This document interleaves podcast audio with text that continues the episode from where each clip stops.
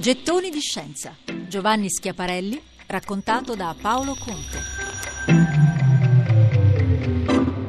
Negli ultimi decenni dell'Ottocento divenne un personaggio molto popolare a livello mondiale per le sue osservazioni dei canali di Marte e ancora oggi il suo nome viene associato al pianeta rosso. Giovanni Virginio Schiaparelli, uno dei più grandi astronomi italiani del XIX secolo, ha dato però molti altri contributi alla scienza del cielo, sicuramente ben più importanti delle osservazioni marziane, con i suoi studi sistematici delle stelle doppie e la ricerca dell'origine degli sciami meteorici.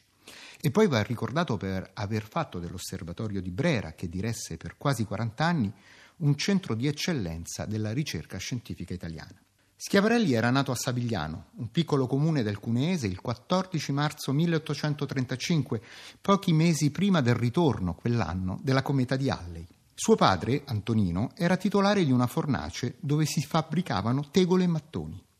Ricordo che da lui ebbi la prima lezione di astronomia, racconta lo scienziato in una lettera autobiografica scritta il 29 aprile 1907, tre anni prima della morte. Lettera che così prosegue. In una notte serena dell'autunno 1839, egli tornava a casa dopo aver regolato i fuochi della fornace. Io avevo ottenuto di poterlo accompagnare in quella passeggiata notturna. L'ora era tardissima, il buio completo, e io andavo sonnolento, incespicando ad ogni passo. Allora egli mi prese in braccio e per tenermi desto cominciò a spiegarmi le costellazioni. Così da bimbo di quattro anni imparai a conoscere le Pleiadi, il carro piccolo, il carro grande e la Via Lattea che egli chiamava la strada di San Giacomo. D'un tratto si spiccò una stella cadente, poi un'altra, poi un'altra. Alla mia domanda che cosa fossero, egli rispose che queste cose le sapeva soltanto Domine Dio. Io tacqui, ed un confuso sentimento di cose immense e di cose adorabili si impadronì di me. Tre anni dopo, ad alimentare nuovamente l'interesse del piccolo Giovanni per le cose celesti, fu la madre Caterina in occasione di un'eclisse totale di sole, che così viene ricordata nella lettera del 1907. La mattina dell'8 luglio 1842, nello svegliarmi, entra mia madre nella camera come un fulmine gridando Vieni a vedere l'eclisse! Misi in fretta i calzoni, mi affacciai alla finestra.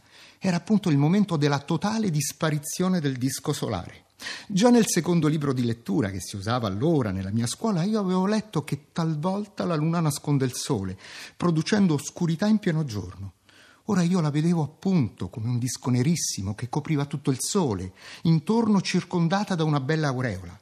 Dopo di aver seguito le varie fasi del loro decremento, volli conservar memoria dell'avvenuto con un disegno a colori.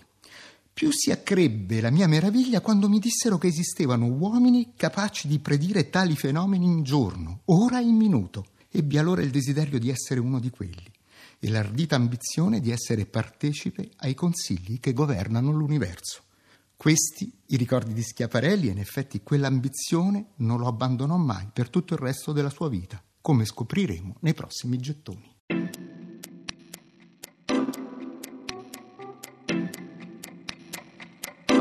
Gettoni di scienza. Giovanni Schiaparelli, raccontato da Paolo Conte.